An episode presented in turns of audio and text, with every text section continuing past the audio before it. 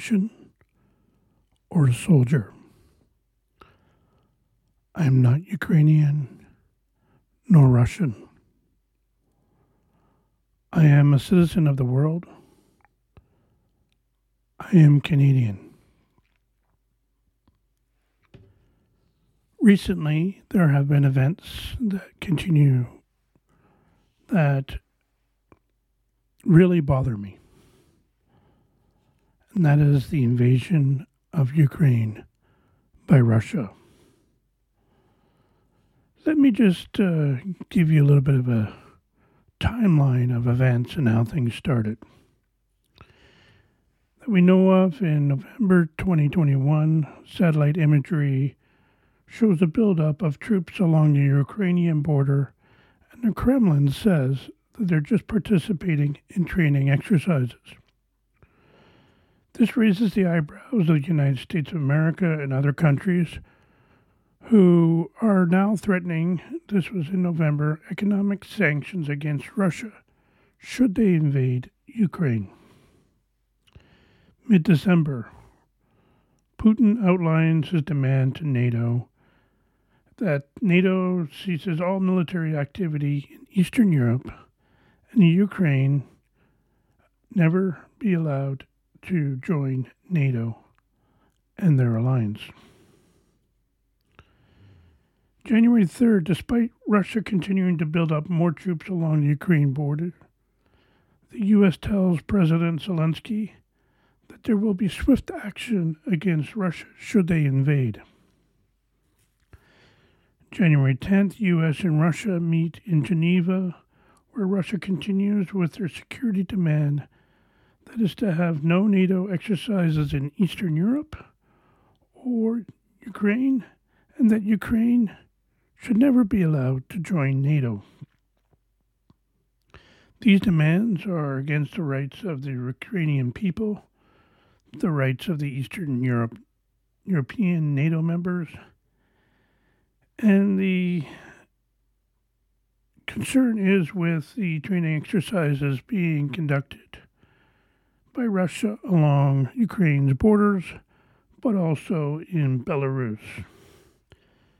January 24th, NATO puts forces on notice and reinforces their military presence in Eastern Europe, and the West tell all non essential staff to get out of Ukraine. America warns of potential invasion by Russia into Ukraine in February, and China comes out to support Russia in its concerns over security.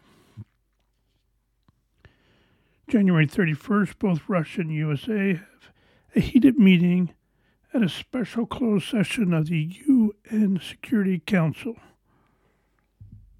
February 1st, Putin denies a planned invasion on Ukraine. February 6, more troops join the over 100,000 troops surrounding Ukraine participating in so called training exercises. Talks continue, however, Russia states the West has not committed to its security demands as it relates to NATO.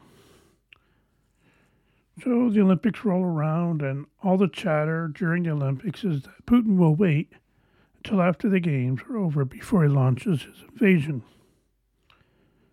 February 21st, Putin makes a bold announcement that he recognizes the two self proclaimed states, Donbass, and then orders his troops to move into the area.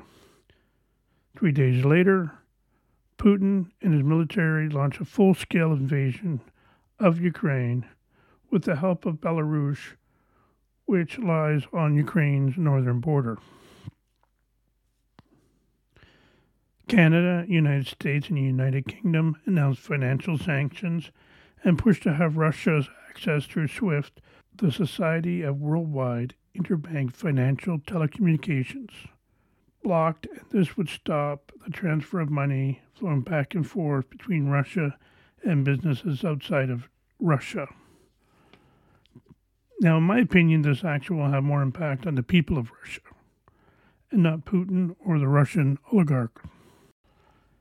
As hundreds of thousands of Ukrainians flee their homes and try to make their way out of the country. Russia indiscriminately launches attacks on people, their homes, infrastructure, and killing children, women, and men. These are against international law and are deemed war crimes. It is difficult to see the images coming out of the Ukraine, to hear their stories, to hear their fear, to hear the fear of children. This breaks my heart. Russia is slowly moving in. However, the Ukrainian military and civilians that have taken arms are blocking Russia from taking over the capital and the country. We talk about the financial and political sanctions against Russia, but we must also include Belarus as they willingly allowed Russia to send their troops across the border, the Belarus borders into Ukraine. Now, some people may bury their head in the sand. They don't want to hear about this. They don't want to watch the news. They'd rather be watching sports or entertainment or something just to keep their mind off of it. But let me tell you this this is happening. This is sickening. Young people might look at this as like a video game. You know, so what? Someone dies, you just reset the game, they're alive again. This is not a game or the way it's being broadcast over social media, it may look like a movie. But it's not a movie.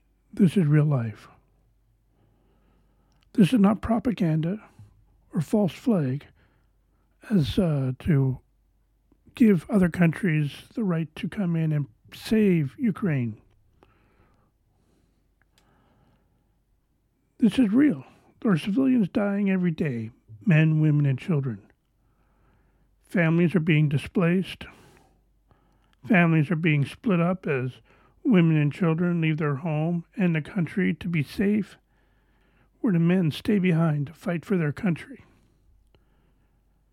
Countries such as Poland, Moldova, Romania are helping people escape and find safe passage to the rest of Europe. Putin, seeing that his war is not over in two days as he expected, now puts his military nuclear unit on high alert. These are strong words from Putin, and one that has the rest of the world concerned even more so. From my perspective, these are strong words. And I believe there's a strong chance that Putin would use this kind of force, not just on Ukraine, but all of the West. I want to make it clear I do not agree with any country invading another country, not the US, Canada, France, Great Britain, or Russia, or any of the other countries in the world. So, is this going to be the end of the world as we know it right now? I hope not. I hope that something can be done to end this or can we even call it war? I think we should call it an invasion. And the other country fighting is fighting for their survival, fighting for its people, fighting for its democracy, fighting for its mere existence. I watched yesterday as the UN held meetings in the US and the EU held meetings in Europe, and the support of Ukraine is overwhelming